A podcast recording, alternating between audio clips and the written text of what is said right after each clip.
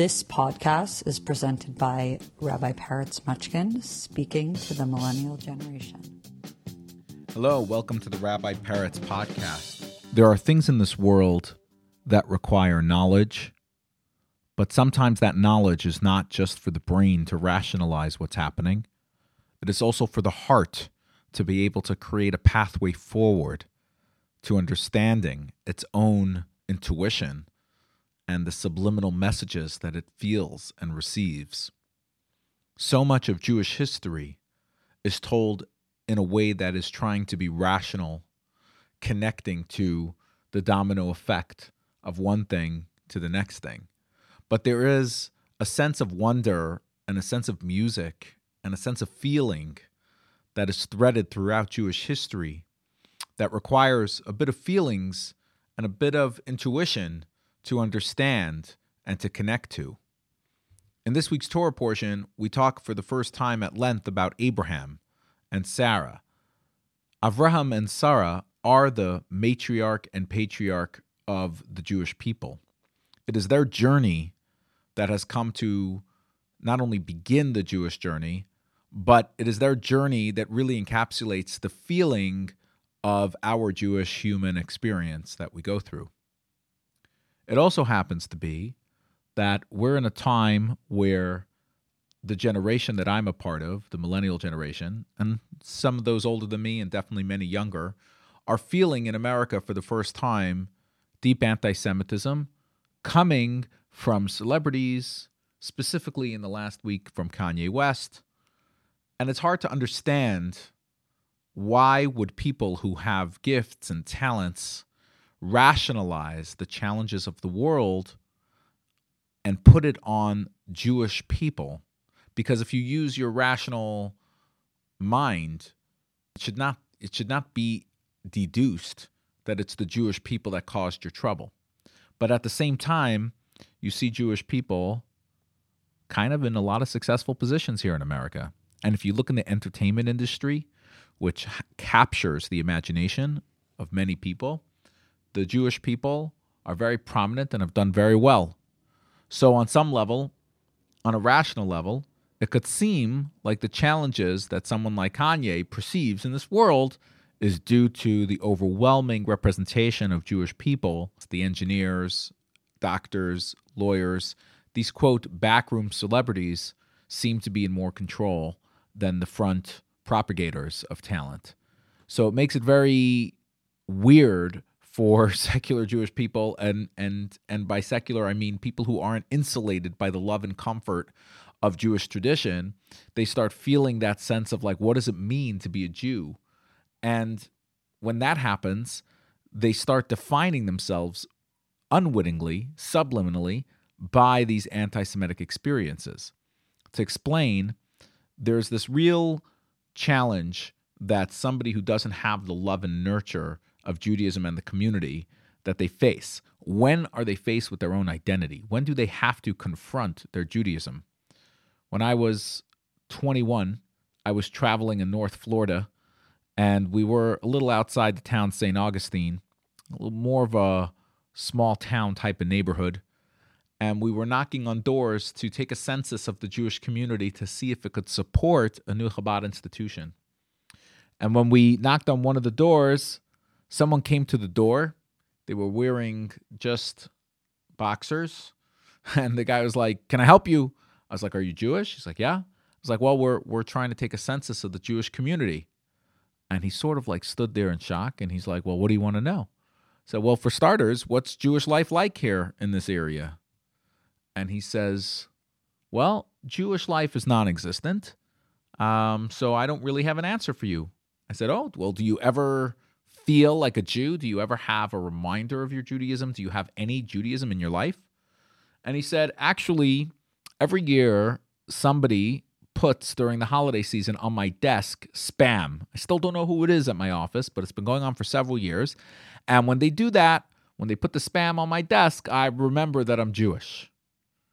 And I said, by the way, what are you doing home today? You say you have a job, you're at an office. He's like, well, actually, yesterday my house was hit by lightning That's why I'm just wearing my boxers. It's really hot in here, and I'm waiting for the insurance adjusters to come and check it out so I can get it repaired and deal with it. And sure enough, he brought us into his house, and there was a rip through the ceiling uh, made by lightning.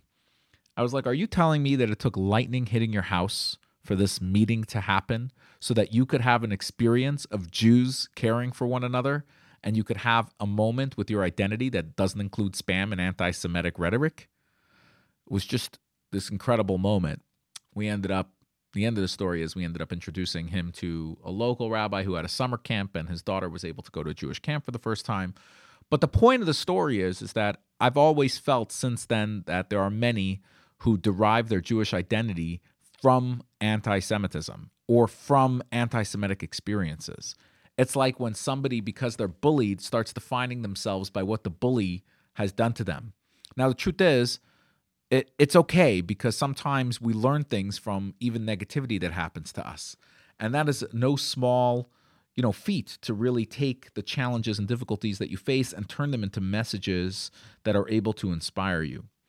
But nevertheless, deep, deep within our soul, we know that it is positive experiences and optimistic experiences that truly inform us of what we're capable of, truly open our heart to deeper and more available ways to impact the world. Although we have to respond to, to respond to negativity and we have to respond to different challenges, nevertheless, it's so important to have a positive foundation. It's like a child optimally is born and has parents who love them and are holding them and nurturing them. And it's not that you're pacifying the child, it's that you're inspiring them through love and nurture that they can always recede to this positive space and find their equilibrium and calm their nerves and not always react with their animalistic tendencies and react constantly with the smaller primitive parts of the brain but to be able to go beyond beyond the reptilian self and go into a deeper space and it is there that we create new neural pathways and open up new individualistic machinations that allow us to truly, unbelievably succeed at life. Now, there's this legendary connection between this idea and how the Jewish people have affected the world. One example is one of the great people who've mentioned this this idea of dealing with your challenges is the is Marcus Aurelius. When you look at uh, his background, as a leader of Rome, as as a Caesar, as somebody who had great conquest and the ability to basically do anything they want, and almost like a deity type of space. It's fascinating that in the Talmud they seem to connect Reb Yehuda, who was called Judah the Prince, who authored the Mishnah, the first great works of the sages post the temple's destruction, as having a relationship with Marcus Aurelius although there are those some who suspect that it, it, was a challenging thing to have that relationship, nevertheless, I love the imagination of Reb Yehuda and Marcus Aurelius having this relationship because when you see Marcus Aurelius's ideas, one of them being obstacles are the way forward, that your challenges and obstacles are the way we move forward and understand how to deal with life. It seems that that sounds like something that he would find a kindred spirit in Judah the Prince, who was dealing with tremendous obstacles of how to move Judaism forward in the face of the destruction of the temple, in the face of prolonged exile in new lands. So there were so many huge challenges for Rabbi Yehuda Hanassi or Judah the Prince to consider. So to have a kindred spirit like a Marcus Aurelius, a philosopher, a leader, to compare notes, it really sounds like legendary um, positivity, a legendary, you know, exchange of philosophies using Judaism and Stoicism to be able to understand and deepen a sense of self and to find a part of self that is truly inspirational to share with others and to affect our world is truly the stuff of legend of, of these two leaders. So I definitely love my imagination going to them. But the idea that they must have shared, or this idea of Marcus Aurelius that obstacles are the way forward, this idea is personified by Abraham and Sarah, the first matriarch and patriarch, which were living in the land of Ur, and Ur was considered at the time the modern society. And the idea being that people would stay in a modern society and they would move only if there were more ingenuity and modern opportunities. Like movement was in order to get to new pastures, to move to fresher opportunities.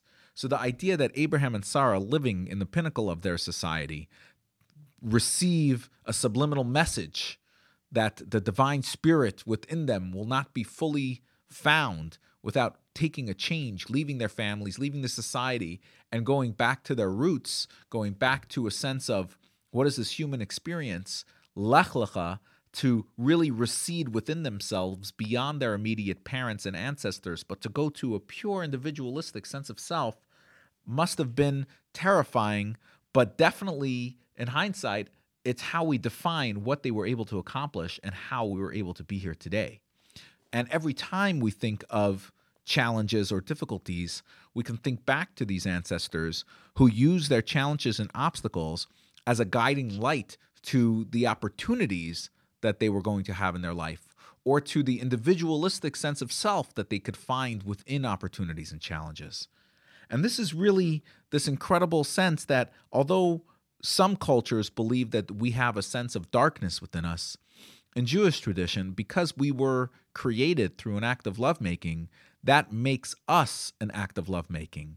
And even those who are suspect of where they come from and what was in their background, nevertheless, since the world was created with a sense of lovemaking and a sense of, of connection to lovemaking, what that means is is that when God created the world from something to nothing, the first thought was not, okay, I need to create a space for the world to exist. That's the function of creation. The first thought is, I want a relationship. I want to connect. I want to be a part of something besides myself. So, in order for God to do that, God has to go to the pinnacle sense of infinity, being that what is infinite and is unbelievably non definable only wants some connection to being defined and being connected in a limited space because that's where you receive something that you can't get otherwise, and that is the pleasure of acknowledging others while being acknowledged, the perfect symbiotic balance connection of the healthiest type of relationship. And since that is the earliest thought of creation, this act of love and connection, it, it's part of every act of creation. Every time we try to create something, it comes through this sense of joy and this sense of love. Although the challenges will come, but because we began with a sense of love, we can go out there and confidently deal with our difficulties. Very similar to a child being born, the more love and the more confidence is instilled in their childhood, and the more tools they are given, the more as they grow up and go out to the world, they have resources to pull from that they're able to go out there and connect to that. Abraham and Sarah saw that the world was a place where this was not becoming the case. Survival of the fittest had retaken over as the most dominant force of culture. Those who were strong dominated those who were weak. And for Abraham, he had to go past his parents, past his lineage, past his seminal beginning, to go to a place of the seminal beginning of everything, of what's the point of it all, how to connect to that. And when he found that it was all through a sense of love and connection, that became the most dominant feature of his existence. Abraham and Sarah defined themselves by kindness, by being able to share any of their resources, and defined themselves by being able to see obstacles, and they had many, but those obstacles were merely there to push them in the direction, them, nudge them to new and deeper reservoirs of being able to leave their perceived self and go even deeper to this act of chesed and kindness and be able to live their life that way. So it is no surprise that when you see Marcus Aurelius saying obstacles are the way forward, that perhaps this has something to do with the connection of him and Reb Judah the Prince thinking about how all the obstacles that we face are there to help us navigate the individual challenges and obstacles that we face while we're trying to create and bring something new in the world. This brings me to another idea, which is because it's love making and because it's kindness, we need to discuss a little bit how these feelings work. And therefore, I'm going to bring for that a couple of stories and ideas that I think illustrate this. Because to really understand difficulties, it sometimes helps to have the story involved, and the story warms the heart and helps us see it that way. I grew up hearing tremendous stories from the older generations. It was as if the way they were transmitting to me what they dealt with in the shtetl and pogroms, and then after that with the Holocaust, World War II, Russia, all having to start their lives all over again in a new land, all really was transmitted through these stories. One of the stories that uh, stick with me is based on a verse. In uh, when it comes to the Jewish people, we have these holidays that used to be festivals where we'd all get together. Today, we have them in miniature in communities. People have co- uh, connections and, and collaborations. And in synagogues, they have festivals and ceremonies. So we still have a taste of what it meant to get together. Now, the highest point of Jewish culture, it's really a long time since it's been that way. We attribute the highest point of Jewish culture to the time of King Solomon. See, the time of King David, things were very difficult. They were still at war and they were still settling and they were still creating a culture. But the time of Shlomo, it says that King Solomon, it was a time of peace.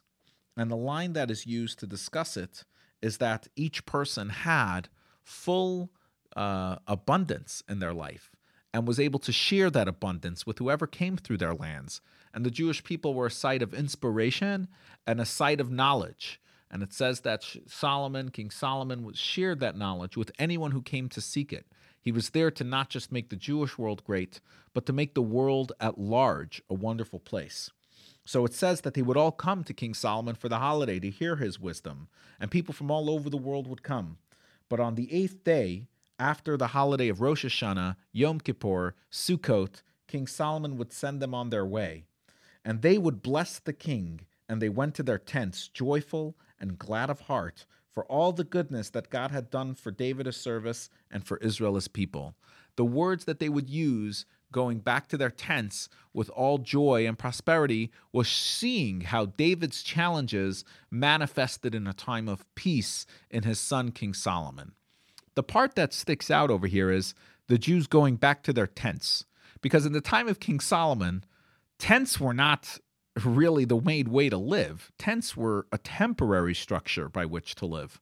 Main structures were like the temple, they were homes. They created places to grow their own vineyards and to grow their own uh, date palms. And they were agriculturally capable of creating an environment of self sufficiency.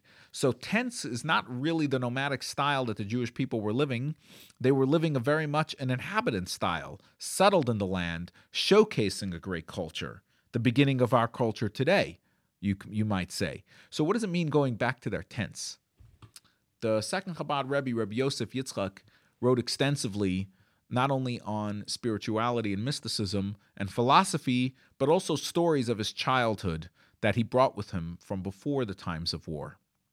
And one of the stories that he mentions is that there once was the great mystic who started it all for this mystical journey known as Hasidic Jews, called the Baal Shem Tov. And the Baal Shem Tov was succeeded by someone named the Maggid of Mezrich. Now, what's really remarkable is the Baal Shem Tov already had a tremendous amount of followers and people in his life. And nevertheless, the person who succeeded him was the Maggid of Mezrich, he only met a couple of years before his passing. So it's uh, obscure about that connection and relationship and about what type of influence he had on him and why he was chosen. But one of the seminal stories or original stories that that connected the Baal Shem Tov to the Maggid is that the Baal Shem Tov told this simple villager, he said, I want you to go to the town of Mezrich and I want you to find the famed mystic, leader, and Kabbalist rabbi Reb Dov Ber and tell him that the Baal Shem Tov wants him and wants to meet him. This villager was super excited to do his job. The Baal Shem Tov sending me to do a mission for him, absolutely interested in doing this. Now, the previous Rebbe, Rebbe Yosef Yitzchak, when he says the story, he pauses and he says, Who is this villager that the Baal Shem Tov is sending? So he said, there was a time where the second Chabad rabbi, who they called the Mittler Rebbe, who's also his name was Reb Dov Ber, named after this Maggid, Reb Dov Ber, he used to give some of the deepest mysticism. His teachings are still considered today the deepest mysticism in the Chabad tradition. One of his great works is called the Tractate on Ecstasy, and the thesis there is that we can birth in our minds such a deep sense of impact that it can open our third eye, our pineal gland, and have a sustainable psychedelic experience. Essentially, a sustainable way of seeing beyond self. In other words, by deeply receding in the knowledge of self through mysticism and understanding how it relates to the giant cosmos, how our our small world, aka our body, is a mirror image of the large world, aka cosmology, we're able to make this connection between higher worlds and lower worlds. And when we do that, we open up new neural pathways, which create an opening in our center third eye pineal glands to create a wider version of reality. And it's sustainable, whereas psychedelics are the temporary effects. This way has many more hours. Or as my father would say, this morning I learned a discourse from this Reb Ber and I was high for hours. yeah, I heard him once yell. So this idea of of of of depth was so prevalent, but there were many Jews who could not understand the mystical depths, but they were drawn so deeply to the teachings. There was once a villager, he worked in an agricultural settlement. Um, Chabad was very into in those days creating agricultural settlement, settlements and received um, at that time some permission from the czarist uh, uh, leadership to be able to create those. And this gentleman lived there. He did okay on his on his farm, and he used to go visit this Mittler Rebbe, this Reb Dov Ber, as often as he could. But the thing was, he didn't really understand the mystical depth of of this, uh, the mystical depth of the, his teacher but he remembered always, he would sit and listen to and remember the verses that were brought up.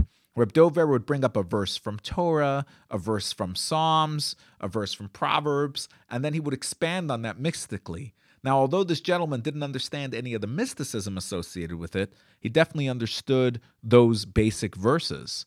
So he would come home, and he would come, when he would come home, he would put on his finest clothing, prepare the finest food that he had, invite the whole township. He would go as far as inviting the neighboring town of Nikolaev. He would invite them all to his place.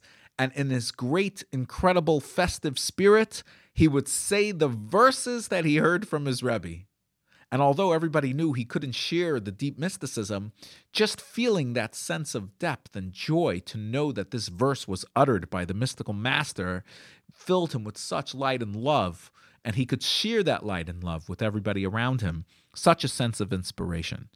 And the truth is, that in itself is a story reminds us that we can't always share our ideas, but we can share our love for life, which is something so pertinent to this year, which we'll get to in a moment going back to our original tale, the Rabbi Yosef Yitzchak says this type of guy is the villager that the Baal Shem Tov sent to find Reb Dov. It's this type of inspired, heart-filled person who seeks the smallest kernel of truth to live with and to be alive with. So when he comes to that town, to the town of Mezrich, and he says, he walks right into the big synagogue and he says, Ah, I'd love to meet your rabbi, your mystic, your teacher, the great Kabbalist, Reb Dov Ber. One looks at him and says, Reb Dov Ber, we don't, we don't know any, any, anybody matching such a description. So he goes and he uh, starts asking around. Finally, somebody says, You mean Beryl? Beryl, the teacher who teaches the, the downtrodden or the, or the people who can't afford it? Eh, he's, he's this guy at the edge of town. So he assumes that that must be it. Who else could it be?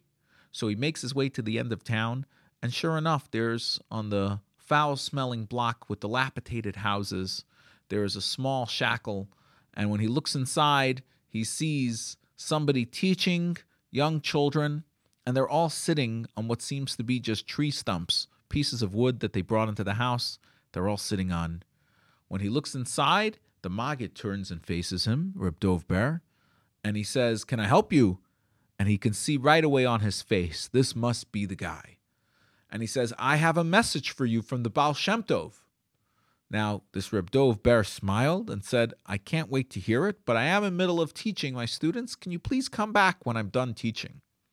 So this gentleman leaves. He's standing on the corner, sort of waiting to see from afar the children leave.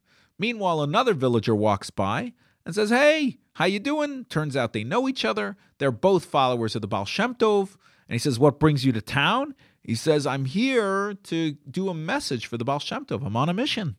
He's like, wow, that's incredible. It's like, would you like to come with me on my mission? Sure. So they walk back to the house, and at this point, they see that the students are gone, but Reb Dovber and his family are using these stumps as putting them together as beds, and essentially, this is their living quarters. And without being able to hold himself in, the villager says, Reb Dovber, I understand that uh, that you're not you're not wealthy. Neither am I. But I have a chair, I have a table, I have a bed. How could you have nothing? And Reb Dovber smiles and answers him, Where do you have those things? He says, What do you mean? In my house. He says, But you're here now. Do you have them with you now? He says, No. He says, In my home, I too have all those things. And with that, he was transmitting to the villager this message of this is not my home. This is a temporary stop on the great journey of who I really am. He gave him the message that the Baal Shem Tov wanted to see him, and that began the journey of the Maggid connecting to the Baal Shem Tov. We take this story and we connect it to this idea. It said that the Jewish people, after they visited the holidays by King Solomon, went back to their tents to say that the inspiration and the positivity and the encouragement and the optimism that they felt when they spent time together and celebrated the holidays and drew wisdom from the great King Solomon and drew from their heritage from Abraham, who went within himself, and his wife Sarah, who went within herself in order to, to bear a new light within a struggling world. And they came back to their homes and saw their homes as tents, as merely temporary dwelling places. And sure enough, we see that deeply within the holiday of Sukkot. The final holiday that they experienced with King Solomon was all about eating and living in a temporary dwelling place, as if to say, one of the greatest sources of joy is to realize that it's all temporary. And what that means is, if we could put that into modern terms, is obstacles are the way forward. The way to really understand that there is a responsibility and a calling for us on an individual level is when we see the obstacles to realize that there are other roads that we haven't traveled and other pathways that we need to forge and an individual sense of connection that needs to happen. If you're somebody who's out there trying to do good things for other people, then when you hear someone uh, like famous rappers say anti Semitic things, or you hear people who are supposed to be culturally significant make what are nothing less than irrational, uneducated, biased, hateful speeches, then what we need to do is realize that it's a reminder that this can't be the definition of us, but something new and beautiful needs to happen, and that needs to become the definition of us. Abraham's definition could not be that he came from a terrible place and realized that he needed to be better. Abraham first had to leave the terrible place and start something new, create a new foundation, and build on the new nurturing foundation of love and kindness. That was going to enable a new journey for the Jewish people. And that's what I'm, I'm, I'm activating within myself today and what I'm asking you to activate. The idea that we can create a foundation that is built on positivity and optimism and kindness and compassion is the most important feature for this generation. The sense of abundance is nothing less than what the Jews had under King Solomon. But their view of seeing it as temporary and the only thing real being the legacy they create of goodness and kindness, the foundation of compassion that they create, that's what truly defines who we are. So let's go back to what's happening right now in our life today. What we could do with this feeling, with this sense of changing the world through creating a foundation of kindness, through creating a foundation of of of compassion. Abraham started this journey, and every one of us have the ability to draw deep inspiration from the love and kindness of Abraham and Sarah to be able to do, do this on our own. Now take a look at the world. Now you can understand Kanye's foundation is built on money and power. And because of that, he sees other people who are taking money and power in greater quantities than he perceives to have himself somehow, and therefore is only angry. But in reality, the reason why Jewish people are in all these specific, powerful places is because it's within our abundance to build a new foundation on kindness, to not build our foundation based on anti Semitism, World War II, Holocaust, and pogroms, but to build a foundation based on success and appreciation and gratitude. After all, the name Jew is gratitude. What we are here for is to not only be grateful, but to use our resources to create a foundation for kindness in the world. Tikkun Olam, or creating a world that sees divine and infinity being in a relationship with finite and mundane, is the most incredible way to say that my limitations are only to show me the direction of my individuality so I can have an authentic relationship with the divine and infinite life. So we are not in these powerful places because we ourselves are amazing. It is because we are in the age to use abundance to create a new foundation for kindness and connection, for philanthropy and for and for love. So wishing you the most incredible sense of inspiration to give love, to be open to creating a foundation based on optimism, and to not let us be defined anymore by anti Semitism and difficulties and challenges. Wishing you an incredible week, and I look forward to hearing from you. All the best. Feel free to email me at word at rabbiperetz.com. Leave us a rating on Apple. Say hi to me on Instagram at Rabbi Peretz, and I appreciate you tuning in.